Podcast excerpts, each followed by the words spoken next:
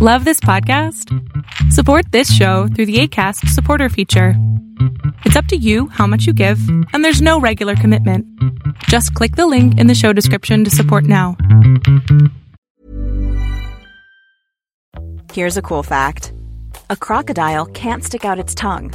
Another cool fact you can get short term health insurance for a month or just under a year in some states. United Healthcare short term insurance plans are designed for people who are between jobs, coming off their parents' plan, or turning a side hustle into a full time gig. Underwritten by Golden Rule Insurance Company, they offer flexible, budget friendly coverage with access to a nationwide network of doctors and hospitals. Get more cool facts about United Healthcare short term plans at uh1.com.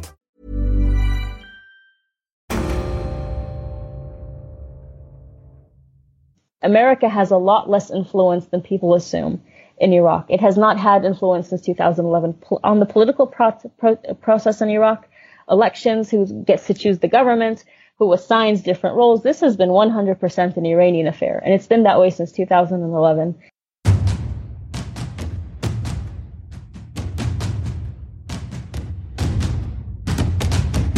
You're listening to War College, a weekly podcast that brings you the stories from behind the front lines. Here are your hosts.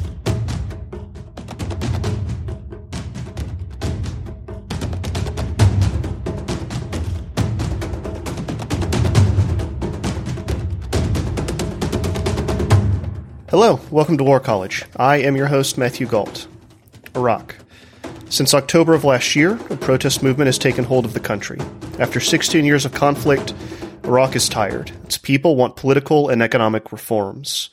America didn't pay attention until, that was, a militia stormed an embassy, America killed an Iranian general, and tensions between the US and Iran flared. For a moment, the whole world paid attention. They should keep paying attention. Here to explain why is Rasha Al Aqeedi. Rasha is from the Iraqi city of Mosul. She is the managing editor of Raise Your Voice, an Arabic language platform covering politics and society in Iraq. Her work has appeared in The Atlantic and her research has appeared at George Washington University and in the story and in stories by the New York Times, the Washington Post, and the Associated Press. Rasha, thank you so much for joining us. Thank you for having me, Matthew. All right, so we'd like to get, you know, broad stuff here at the beginning and kind of, you know, to get the mm-hmm. basics out of the way. So what, yeah. how did this protest movement start and what are its roots? So protests in Iraq are not, um, are not an alien concept. Protests have been, have been in Iraq since 2005, 2006. The first major protest started in 2011. It was sort of an extension of the Arab Spring, um, happening at the time in Egypt and, and Syria. Um, those were different in that they had more of a middle class sort of appeal. It was um, against the status quo, but there was no.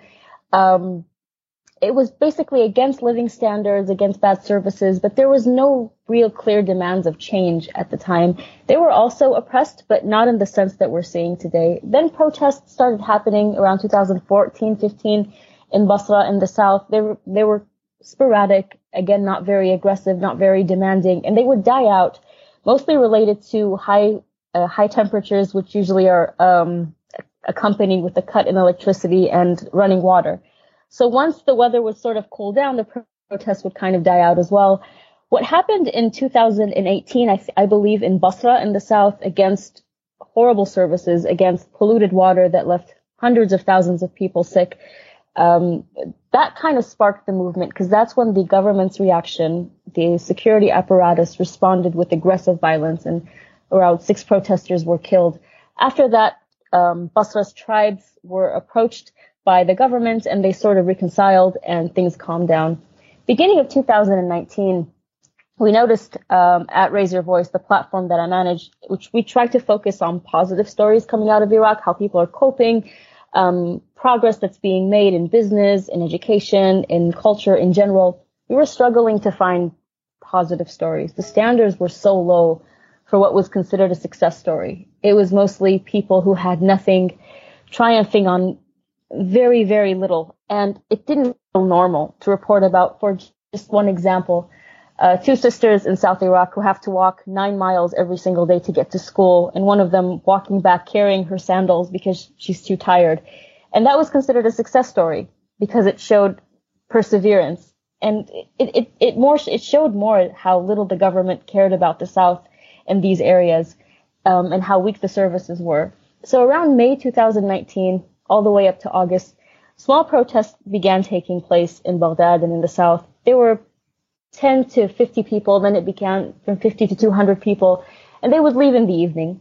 And then we saw around um, around August, uh, graduate students, people who have master's degree and PhDs who don't have jobs, began protesting, and they convened sit-ins um, in Tahrir Square, and um, that lasted for a few weeks. And then towards the end of September, the government, that's when the security apparatus responded uh, first, it was with hot water cannons. So, um, and this was around the time that General Abdul Wahab Sa'adi, who most Iraqis considered a hero, um, just to give a brief uh, introduction about him, he was um, head of the elite counterterrorism forces services who helped liberate Mosul with, at the time, minimal civilian casualties. He often displayed characteristics of nationalism. He de- definitely transcended sectarianism, beloved by all the areas that he helped liberate he was um, he was kind of sidelined and demoted, and that angered a lot of people because it gave them the sense that this government only seems to um, reward corruption and not honest Iraqis and people who work hard to serve their countries and war or war heroes in the case of Abdul Wahab General Saadi. So there was a lot of accumulated anger. And then on, on September 29th, um, there was one particular scene that um, that just went viral on social media, and that's part of what we do on the platform is we monitor social media trends where specifically Facebook, where most of the discussion of Iraqi politics and society happens. Right now, there is a migration to Twitter, but before it was strictly Facebook.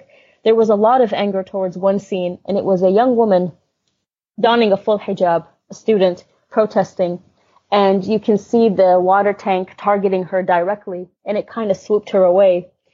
And that's very offensive in, in Iraqi culture, especially for people claiming to defend Iraq's honor and whatnot when a woman is targeted. And then they started vowing that October 1st is going to be the beginning of massive protests. Our reporters were there on the ground at Tahrir Square. And up until 2.30, there was around 800 to 2,000. I think it was hard to, for our reporter to exactly know the number. He said, but it's not that massive. And then while he was on the phone, we started hearing gunshots and we asked him immediately to evacuate just to leave. He said, no, I want to get some footage. And that's when the first protester f- fell. I still don't know. I don't think anyone has the idea why that specific moment that was the government's choice to respond. Why, what provoked the security apparatus at the time was the riot police to shoot a protester in the gut and kill him pretty much on spot.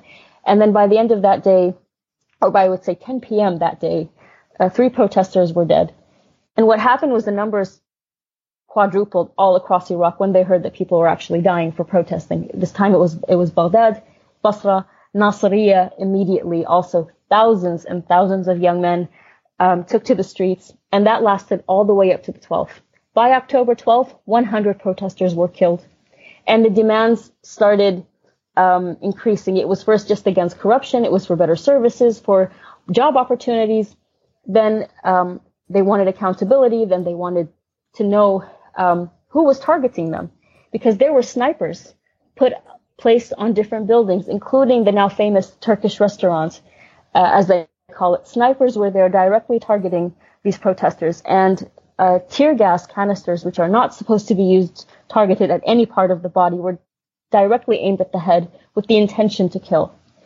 Uh, this angered the people beyond anything we've seen in Iraq in the last, I would say, 17 years since 2003. The reaction to it, the emotions, and it were just it was just it's unlike anything we've seen before. And the the vast majority of the protesters, their ages are between 15 and 25. Of course, we have older, we have protesters now from previous generations. Um, but it was this defining generation, late, you know, millennials and, and Generation Z. These were the kids who were protesting. They had nothing to lose. Um, all they've lived is war and poverty and and, uh, and and ISIS and militias, and they were very aware of what was around them. They, these were not, these were no longer, you know, the, a generation that could be fooled by religious or sectarian rhetoric. Um, they were completely disconnected from what the 2000, the post 2003 political class had designed, uh, had designed Iraq to be like. They were completely disconnected from that. They didn't buy it. It was unconvincing. All they all they have lived in is corruption and death, and Iraq staying stagnated. It's almost as Iraq is stuck in time with very little progress um, compared to any of our neighbors, compared to the rest of the world. So they there was a two week break, and it was to observe the religious ceremony and festivities of, of Ashura. That itself should tell the observers a lot about who's protesting. The fact that they quit the protest for those two weeks to go to walk all the way to Karbala and come back, it really showed their religious identity. It showed that they were Shia Iraqis. But they were not the Shia Iraqis of 2003. They were not the Shia Iraqis that wanted revenge from others. They were not the Shia Iraqis who um, played on that sectarian tune. They had reconciled their Iraqi nationalism with their faith. They didn't see any difference. This hugely is due to the fact that there is free speech to some degree in Iraq. There is a, a process of democracy since 2003. And these children don't remember the Ba'ath regime. They don't remember Saddam Hussein. Um, if they do remember, it's what their families tell, used to tell them. And they look at how they live now and say, you know what, we're, we're not living in much better circumstances. The one thing the Iraqi government had that, um, that was a positive was that it did, ne- it was never oppressive in the way the Ba'ath regime was towards protesting. And now that was gone. Within 12 days, 100 young men were, were killed brutally. No one was held accountable. The friends and families of these young men, they wanted revenge now. Now, not, not revenge in the sense that they wanted to hang anyone. No. As in, we want people to hold, to be held accountable to this. And many people dismissed October 25 being an actual movement, but when over 1 million all across Iraq protested, it was clear that this was, this had turned into a movement. Now the numbers they they differ. So sometimes you find hundreds of thousands on the streets. Um, other times it's a lot less. But Tahrir Square and the other protest venues in, in Basra and in Nasiriyah, they're pretty much packed um, all day, and they have been this way for over 120 days now. And it escalates sometimes when the numbers are larger. You find the government's, the security apparatus, the reaction um, is is very very brutal. Over the past three days, over 10 have been killed so far. I assume the number is actually larger. We see again tear gas canisters being aimed at the head and at the gut. Um, once again, live bullets being used.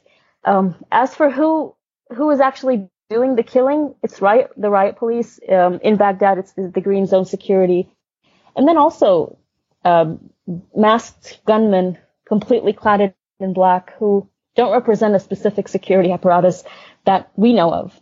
So most likely these are militias, and the same militias you see them in the south as well. Uh, you see them in Nasiriyah, you see them in Basra.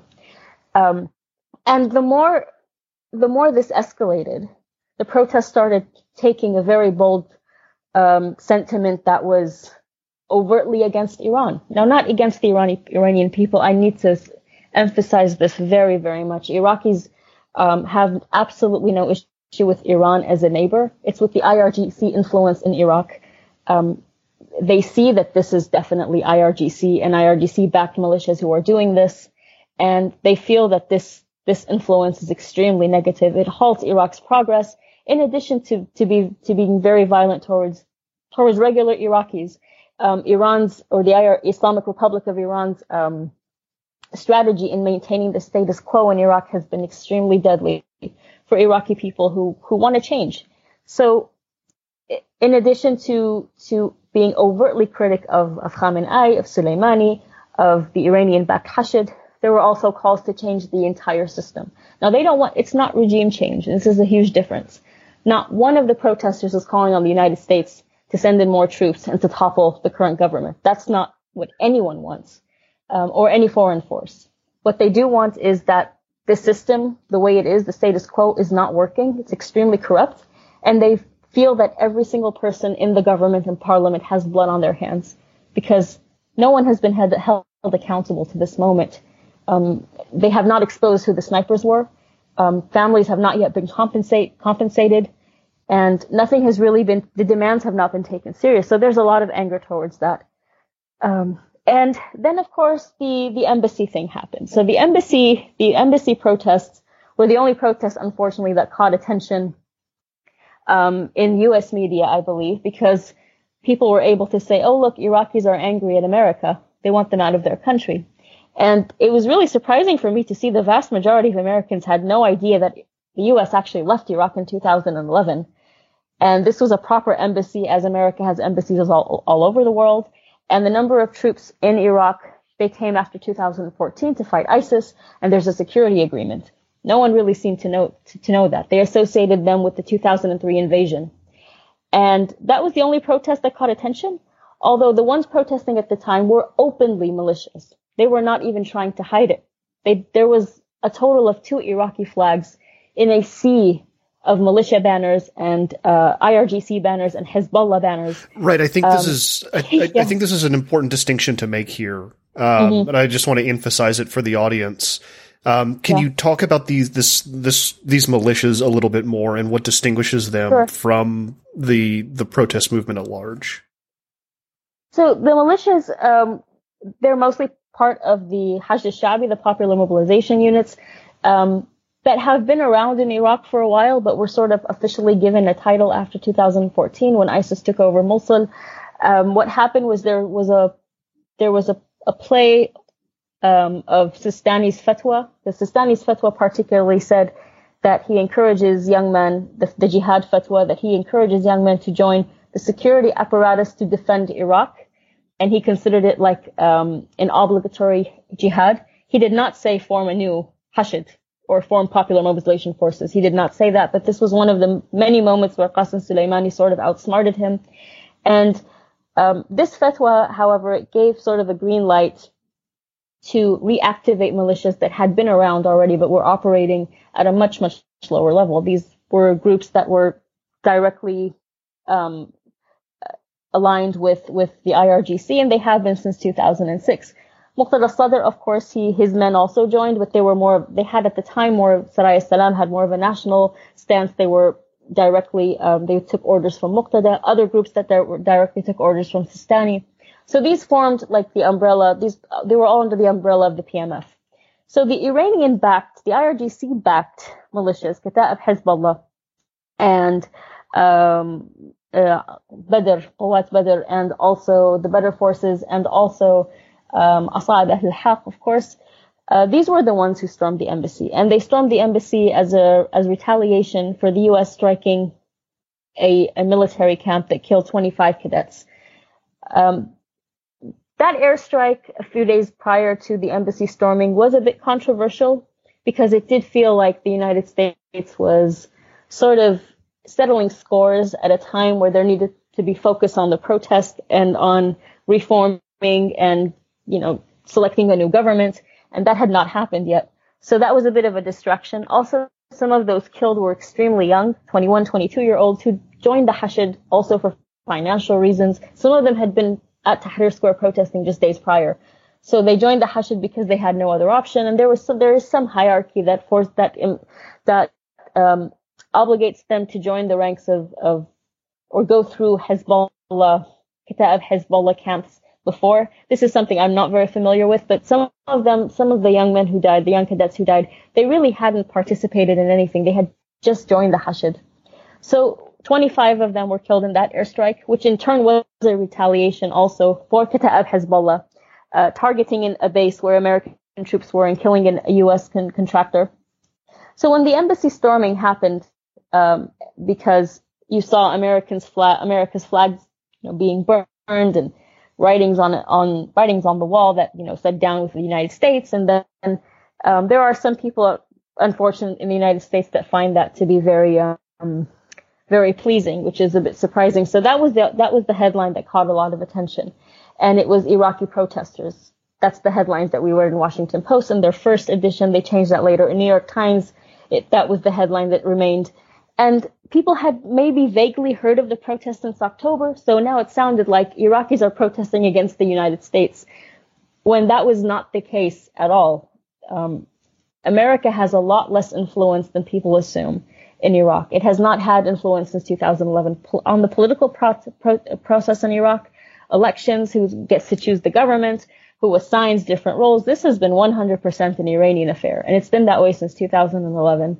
Um, America's role is to help, has been to help with the fight against ISIS. It's been very consistent in that. Um, the PMF also had a role in fighting ISIS, but it was fighting ISIS while securing IRGC interests in the country. It was not just let's fight ISIS for the sake of Iraq or for the sake of even Iranian security. It was we need to fight ISIS at the same time guarantee that IRGC's influences, influence in Iraq is very secured.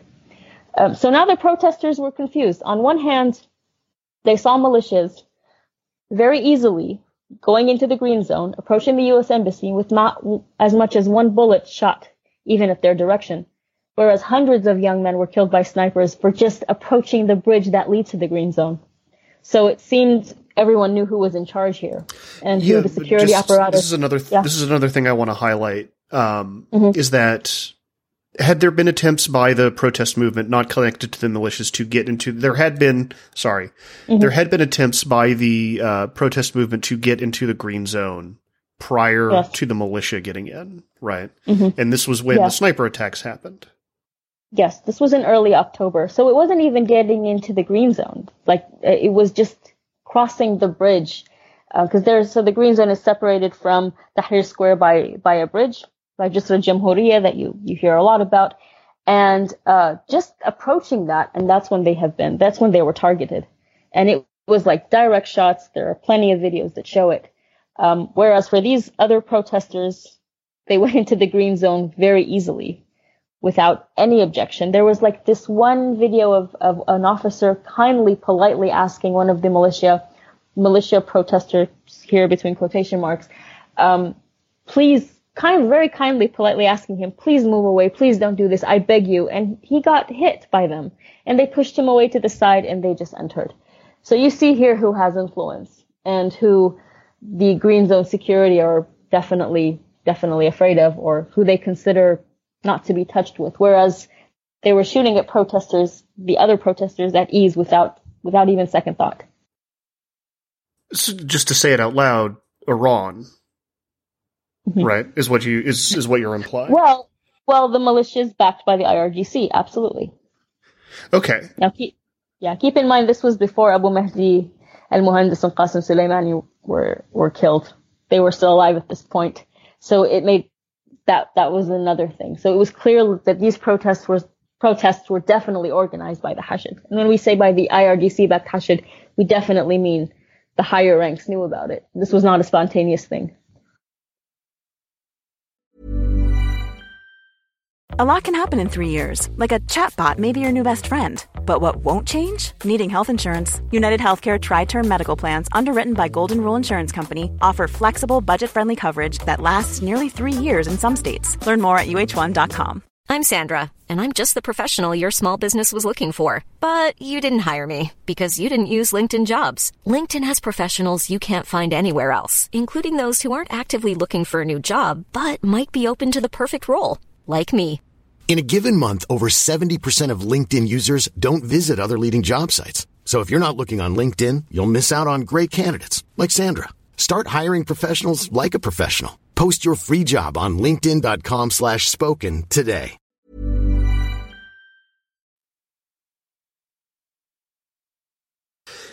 Another thing that we're seeing in Western media right now, it's faded away a little bit, was that, you know, the Iraqi parliament wants America out and that the protest movement is now yeah. mad at America instead of Iran. What's mm-hmm. like what's the truth to that and what are we getting so, wrong?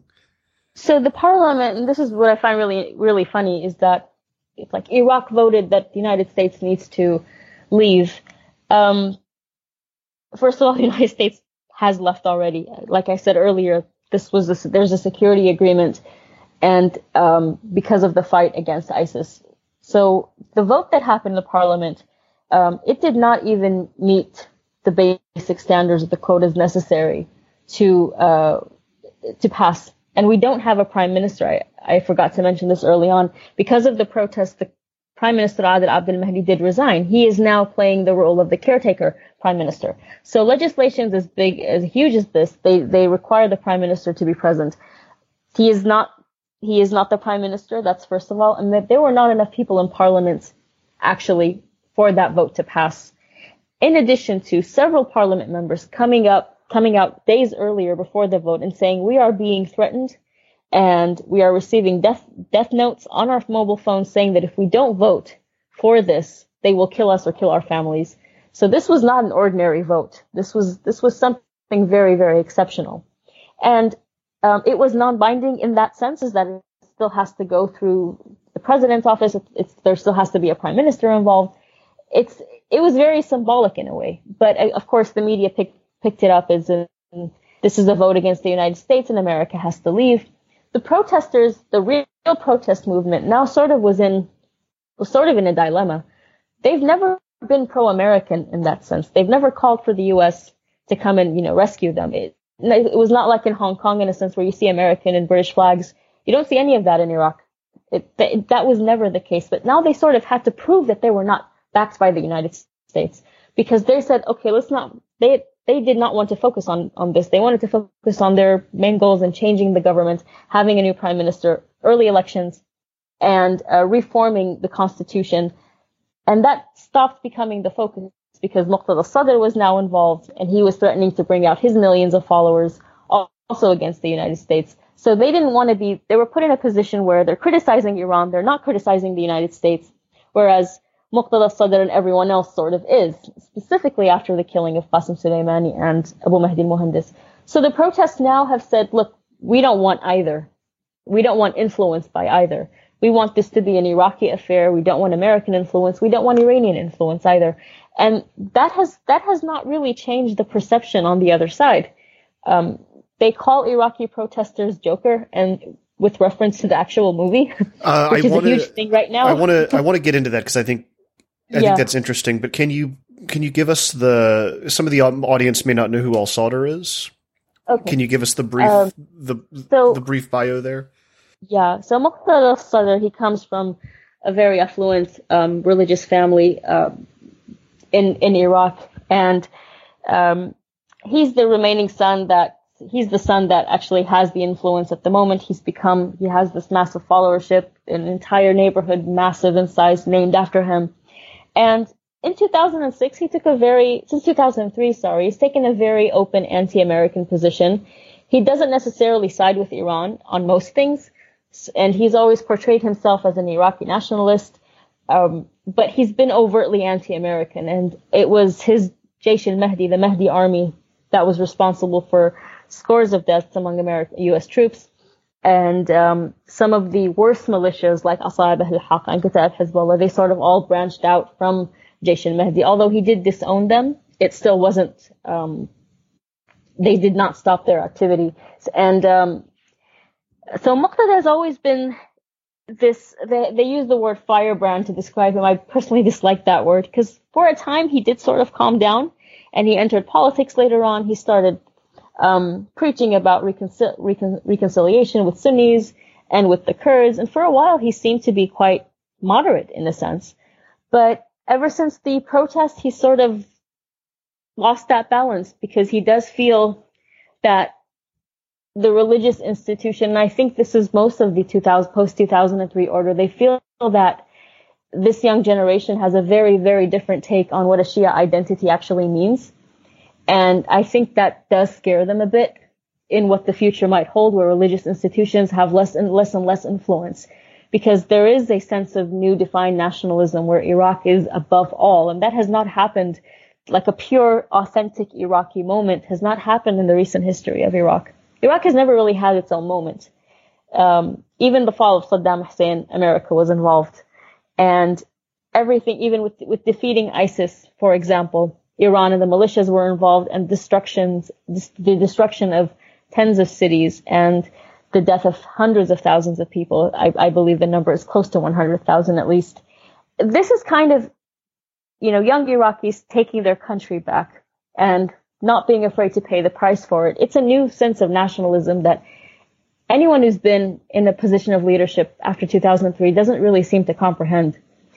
Um, so, and Muqtada also, he loves relevance. He loves to be in the spotlight. He loves getting all the attention. So he had to sort of attempt to hijack or be in the spotlight. But noticing that the protests were being overtly anti-Iran and very little mentioning the United States, he intervened and re- and just in, in two days he's announced that his followers are going to protest within the millions and they're not they, their demands are not different from the, these protesters they also want change but it's going to be overtly against the United States presence. So we're still going to monitor how that how that you know kind of turns out, how that plays out on the streets. Now, what exactly are the the concrete goals and demands here? So they first want the appointment of a prime minister, a, an interim prime minister that is not accused of corruption, has not been involved in the political process post 2003, um, has uh, is not affiliated with any of the current parties, like an independent, and that they can approve of. And the first thing that he does is, you know, set a time for early elections. And the protest movement has not been able to present its own leaders because the few who are suspected of being leaders are being immediately assassinated. And this is, it's kind of frustrating having to repeat this point constantly when talking to activists or talking to other researchers and journalists is that, oh, these protests don't have a leadership movement. So that does mean that they're definitely doomed. Well, the reason they don't have is because they're killing them. So let's find a way to protect these protesters first and its leadership, and then maybe one of them can come forward. And and something can come out of it. But if people are being kidnapped every single day, assassinated, sometimes in broad daylight, in addition to the protesters being killed also every day, of course, they're not going to declare their leadership anytime soon. But what they do want is an interim prime minister, a new government, and then early elections. And they do want international support um, with this, within like for the for example, like the United Nations monitoring the elections, um, overseeing how the political process uh, process plays out later on. Um, they don't want Iraq to be left alone, but that does not mean foreign intervention, as in let's invite other armies to take people out. It, that's those are the core demands. And then recently, um, more demands have been added, and that's accountability. Um, they want to see people, those who have been killing the protesters brought to justice. That's been a that's a core demand, and I personally think it's a lot wiser that the government does this at this point because the streets are definitely losing patience. Um, the number has now definitely passed 600, and it, young people are very very angry, and we no one wants to see no one wants to see the protests turn turn overtly violent where they do have that you know aim of revenge. It has not re- it, it hasn't gotten there yet. And they're they've been saying these are peaceful. We only we, we're not fighting back. We're only carrying flags. And we see that in the video. They're being shot with only banners. But at some point they're going to get guns and they're going to defend themselves explain why who is the caretaker prime minister why is he only a caretaker uh, and what kind of political power does he have that differs in any way from a re- regular prime minister? I know that you'd said that uh, it would have been impossible to pass the the resolution to push out the Americans without a real prime minister. Why is he? Why is that different than a caretaker? Um, so the caretaker prime minister Adel Abdel Mahdi, he was he did he resigned uh, due to to the pressure from the protests, and um, it's it's part of it's just it's, it's part of the system that a temporary prime minister cannot carry out like some of the very important laws, um, especially those that have that that require leg- legislation. Uh, that's just part of the constitution. Uh, so he carries out like the day-to-day tasks and pretty much everything else at the at the lower, more, more domestic level um, of things. And uh, it, I think, I believe also according to the constitution, the, the president should have by now already formed a new government or, or chose a new prime minister, but that hasn't happened yet. And every name that's mentioned, every prime minister that um, is rumored to be the next prime minister is immediately rejected by the protesters because they feel it's from the same clout. It's the same group, also has the Dawah and different the, the, parties that have been ruling Iraq for a long time, names that are associated with with corruption and sectarianism. So that's that's another problem. Um, I feel that for the time being, there are a few popular names um, in Iraq. I can mention. I know only one of them, to be honest. The others, it's a strictly Baghdad affair. They're saying we have nominations, people who are independent, who we have no problem with. I don't know who they are. The only name that pops to my head is Faiq Sheikh Ali. He's a controversial member of parliament. Um, he has he has earned himself quite a fan base in Tahrir Square for being very honest. He's very um, he's very bold in his statements. He uses derogatory language sometimes to describe the government, and that's kind of won over the young people. Um, as to how successful he'll be, that's another that's another question. I don't feel that this government, this current government, is willing um, to give up power um, anytime soon. Um, I think they're definitely holding on to it, and if it means that they're that they give more leverage to the militias to use more force against the protesters, they possibly will do that. So, yeah, Adel Abdul Mahdi, he he's here, you know, but God knows how long because there's not really an alternative. So he cannot carry out just like the major legislations and anything related to sort of foreign affairs, but he can pretty much he pretty much does everything else. Tell me about Joaquin Phoenix's Joker movie.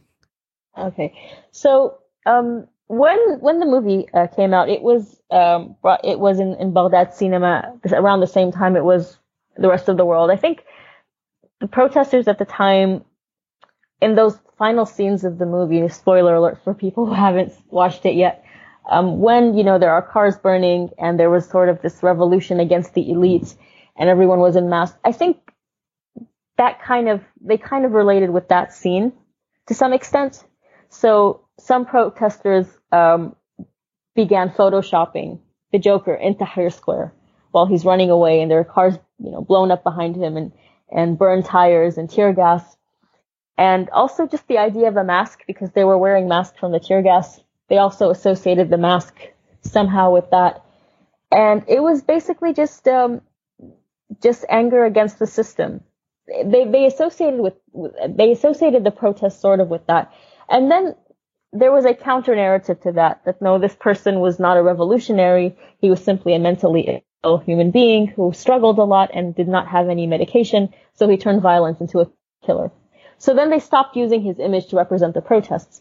But by that time, the other side, you know, the pro militia side, the pro government side had already used that against them, saying you, you're inspired by an American character um, against your own country. So now when they say the Joker, it's definitely used in a derogatory way as it's, it's the same thing as calling someone a Zionist or, or a, a Freemason. And it's really funny. There was actually this one poster saying that America had first, um, brought in the U.S. troops to invade Iraq, and then in 2014, America created ISIS, and now America has created the Joker, as if the Joker is a real person, which is, is kind of funny, but it's very typical of of the militia way of thinking, where everyone is the enemy and there there has to be always eh, some sort of treason on the other side because if you're not with them you're definitely a traitor so that's a that's basically the story and it's it's interesting that it's being used in in popular discourse like it's in in mainstream iraqi television when they talk about the protesters they officially say a group of jokers for example did this and cut off the road and you, you look at them, they're 16, 17 year old Iraqi kids waving Iraqi flags. There's nothing Joker about that at all. But that's how they're describing them, like in mainstream, which is quite, quite an accomplishment for, for Todd Phillips, I think, to be this international. Yeah, it's strange the way that movie has kind of. Uh, I don't think we. I don't think people in America realize how well it's doing outside of America and how much it, oh, it's. Me- yeah, Lebanon too. Yeah, yeah. It's not just Iraq. Um, I'm going to bring in Kevin, my producer here, because he just got back from uh, Iraq, and I wanted to ask him. And he spent time with coalition forces there, and I wanted to ask him how, Kevin, uh, how do the coalition forces see these protest movements, and uh, what did they tell you? What have their opinions been? Well, obviously, officially, uh, the coalition has no opinion on that, and the Iraqis have their rights and should be respected as such. Um, off the record, um, th- I got a range of opinions, I think, from people because obviously this is something that's they're kind of caught in the middle of. Um, it was interesting when this whole thing started. Uh, the initial thing that they said immediately was, uh, we have the right to defend ourselves because I think they were a little bit unsure how, uh, the protesters were going to relate to them, especially when they started trying to get to the green zone. I think one of the questions was, are we a target here? Um, now that I think they realize that they're not a target, um, they have a range of opinions.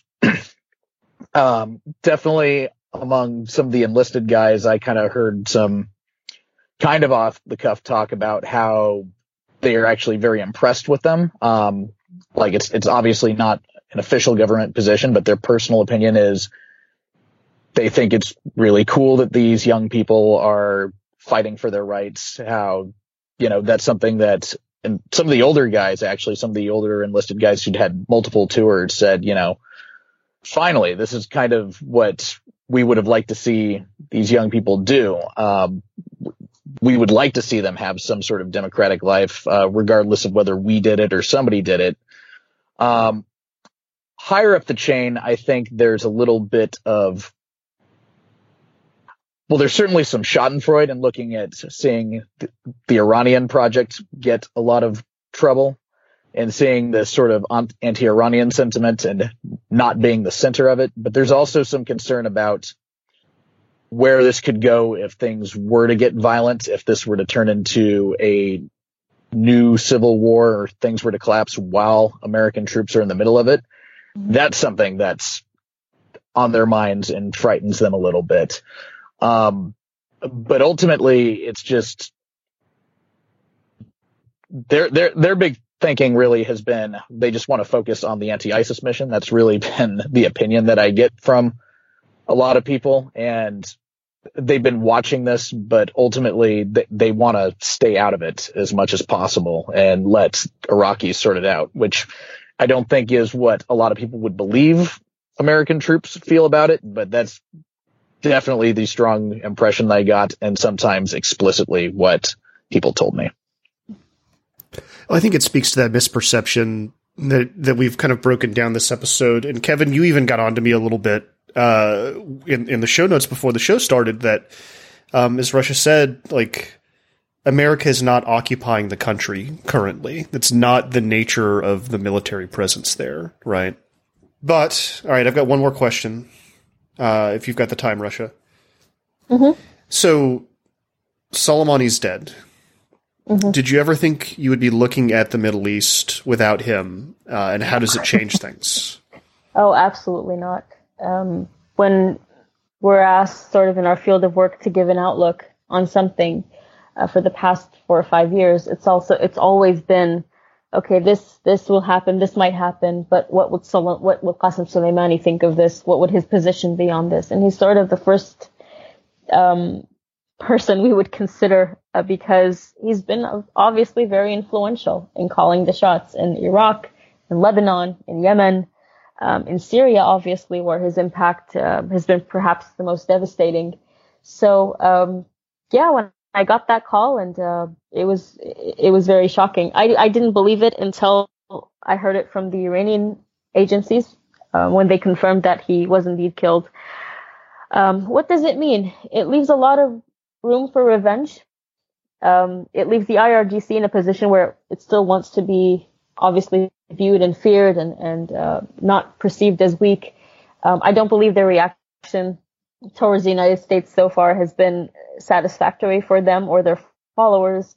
Uh, but the militias have been, even so far, the reaction or the revenge that they claimed has been quite tamed.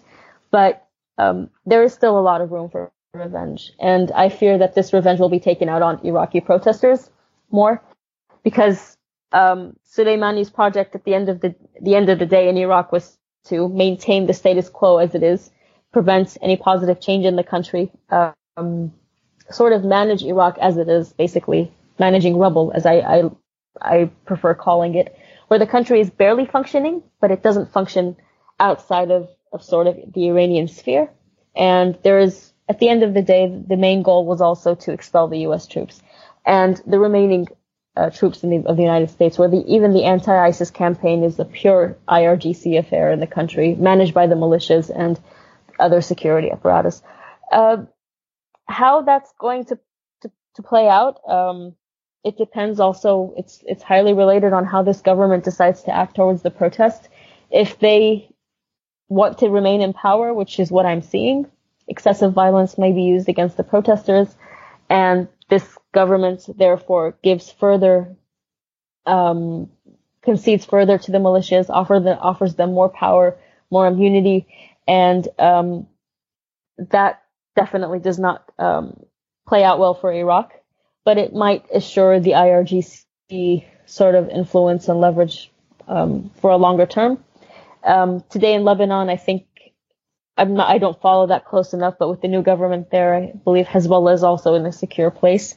So it doesn't mean a lot has changed in terms of how the IRGC, IRGC operates, but they definitely lost an extremely charismatic character that is going to be impossible to replace. There was an aura about uh, Soleimani um, that I don't say this in a positive way or praising him, obviously, but that's going to be hard to hard to replace. Um, and we have to also look into how the militias here, Iraqi militias, respond to the IRGC after his death and Suleiman and, and uh, um, Abu Mahdi al-Muhandis after their deaths, how they respond to it. Um, if, will they follow the same the leader, the new leadership in the, the same way? Those two are extremely charismatic, and people people some, their followers genuinely love them.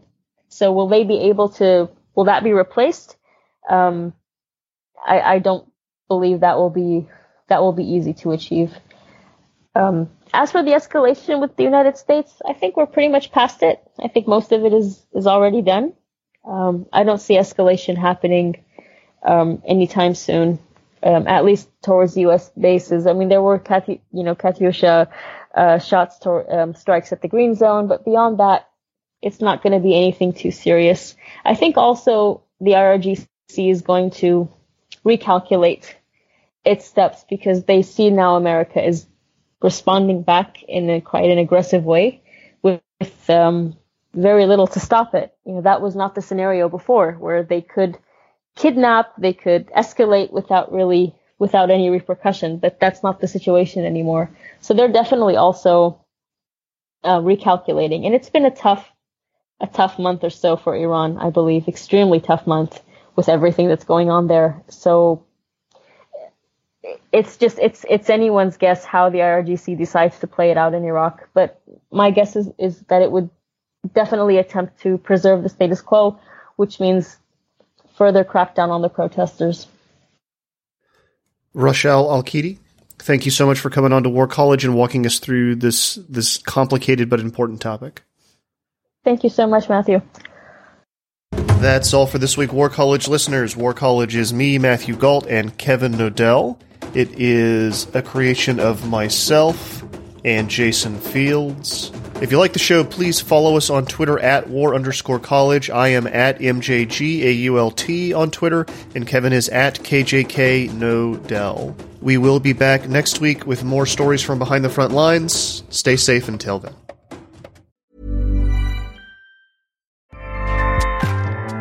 ACAST powers the world's best podcasts. Here's a show that we recommend. The Real Housewives is a guilty pleasure for most, but if you're looking to not feel guilty about that pleasure, tune in to Everything Iconic with me, Danny Pellegrino, where I break down all the messy moments and behind the scenes antics of Bravo's popular franchise. And on Everything Iconic, I also interview celebrity guests like Kelly Ripa, Keke Palmer, Drew Barrymore, Cameron Diaz, and more about their guilty pleasures, their past work, and so much more. So if you're pop culture obsessed and find yourself watching way too much reality TV like me, tune in to Everything Iconic with Danny Pellegrino wherever you listen to podcasts. ACAST helps creators launch, grow, and monetize their podcasts everywhere. ACAST.com.